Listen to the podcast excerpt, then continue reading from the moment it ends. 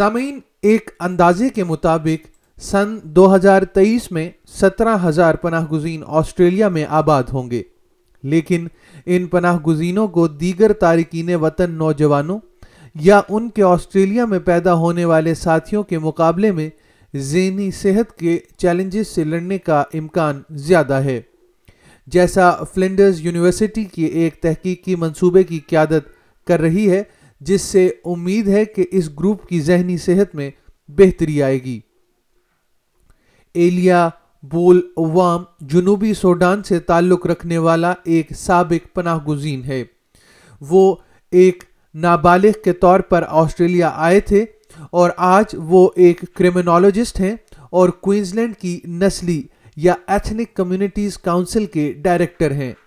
بول کہتے ہیں کہ پناہ گزینوں کے پہلے سال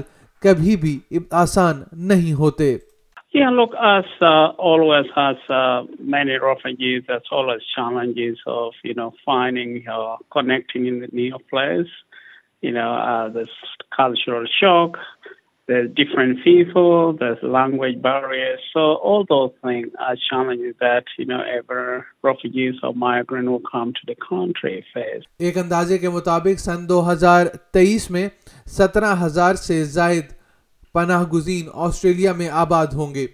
لیکن جب وہ اپنے اس نئے گھر میں آنے کی تیاری کرتے ہیں، تو پناہ گزینوں کو دیگر تارکین وطن نوجوانوں اور ان کے آسٹریلیا میں پیدا ہونے والے ساتھیوں کے مقابلے میں ذہنی بیماریوں،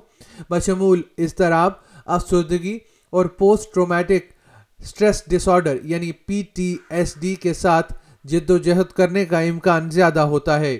ناردرن ٹیریٹری کی کثیر الثقافتی کاؤنسل کے صدر ڈاکٹر ایڈن جوزف کا کہنا ہے کہ یہ براہ راست ان کے تجربات کا نتیجہ ہے۔ Especially someone coming from a refugee background they bring their own story with them the story that consist of lot of trauma and stress so they have an anxiety depression and everything they come here when it is a new land they don't know their rights here so definitely they face significant significant uh, mental health issues compared to their Australian peers. اس چیز کے بارے میں ذکر کرنے والوں کا کہنا ہے کہ کچھ پناہ گزینوں کو مدد کی تلاش میں بھی مشکلات کا سامنا کرنا پڑتا ہے جس کی سب سے بڑی وجہ سماجی اور آبادیاتی عوامل جیسے ذہنی صحت کی خراب خواندگی ذہنی بیماری کے بارے میں مخلوط ثقافتی تفہیم اور اس سے جڑی بدنامی شامل ہے ان کا کہنا ہے کہ یہ اثرات پناہ گزینوں کی ایک نئے ملک میں ضم ہونے یا ان کے اندر بسنے کی صلاحیت کو نمایاں طور پر متاثر کر سکتے ہیں اور اسی سلسلے میں یہ ایک نسل سے دوسری نسل میں بھی جا سکتا ہے ڈاکٹر جوزف کا کہنا ہے کہ وہ پناہ گزینوں کی اپنی برادریوں کے اندر بھی الگ ہو سکتے ہیں Sometimes like they feel themselves as second class citizens. It took a while for them to integrate into the community. Even some of the people face some um, uh, discrimination, kind of discrimination from their own community as well because they come as refugees. پناہ گزینوں کی ذہنی صحت کے challenges کی کچھ ممکنہ وجوہات میں سے کچھ ماضی کے صدمے اور آباد کاری کے چیلنجز کے باوجود فی الحال اس بات کا تعین کرنے کے لیے محدود تحقیق موجود ہے کہ ایسا کیوں ہے اور نوجوان پناہ گزینوں کی بہتر مدد کیسے کی جا سکتی ہے آٹھ لاکھ ڈالرز کا ایک نیا تحقیقی منصوبہ اسے تبدیل کرنے کی کوشش کر رہا ہے اس تحقیق میں نوجوان پناہ گزینوں کی ذہنی صحت کی روک تھام ابتدائی مداخلت اور انتظام کا جائزہ لیا جائے گا اور ان کی زندگیوں کو بہتر بنانے کے لیے ایک فریم ورک تیار کیا جائے گا۔ فلنڈرز یونیورسٹی کی ایسوسیٹ پروفیسر اینا زیرش اس تحریک کی رہنما ہیں۔ Our goal is to really uh, harness um, community resources and strengths and um, the information that we've got to look at developing a framework to um, look at prevention, support, um, and ongoing ongoing um, programs. Professor کا کہنا ہے کہ اس تحقیق میں بارہ سے پچیس سال کی عمر کے نوجوان پناہ گزینوں پر خصوصی توجہ دی جائے گی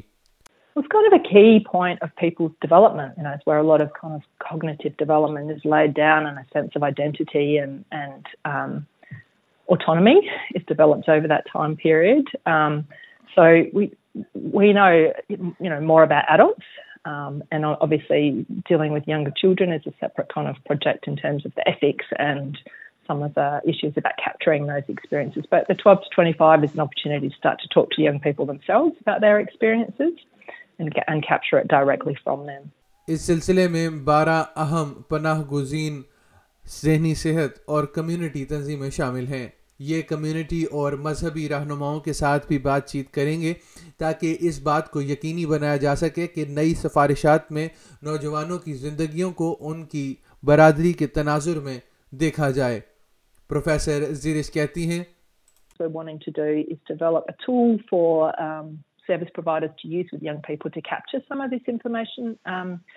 that they might need to know about a young person to know what supports are in place. So it's a, a social health screening tool. Um, so what might what might a practitioner, whether it be a GP, a mental specialist mental health service, or a community organisation, that's the key outcome that we're hoping to to be able to disseminate, so that there is that tool for for people working with young people from refugee backgrounds. ایلیا بول کا کہنا ہے کہ انہوں نے Australia میں اپنی ابتدائی آمد کے بعد سے اپنے لیے بہت کامیاب زندگی بنائی ہے ان کا کہنا ہے کہ صحیح مدد سے بہت سے لوگوں کے لیے ایک کامیاب نتیجہ ممکن ہے We talk about healing in, in trauma and mental health. It's about that healing journey. And healing journey, you have to connect with people who will be there alongside you to support you, to listen to you. And I think listening and also to understand the the stigma that is connected with that, to simplify it and to normalize the trauma and the stigma tied to it. I think that's the journey that I went through, and I was able to really managed to be where I am today. یہ audio news feature S B S news کے لیے ایڈریانا وینسٹوک نے تیار کیا ہے، جسے S B S Urdu کے لیے افنان ملک نے پیش کیا ہے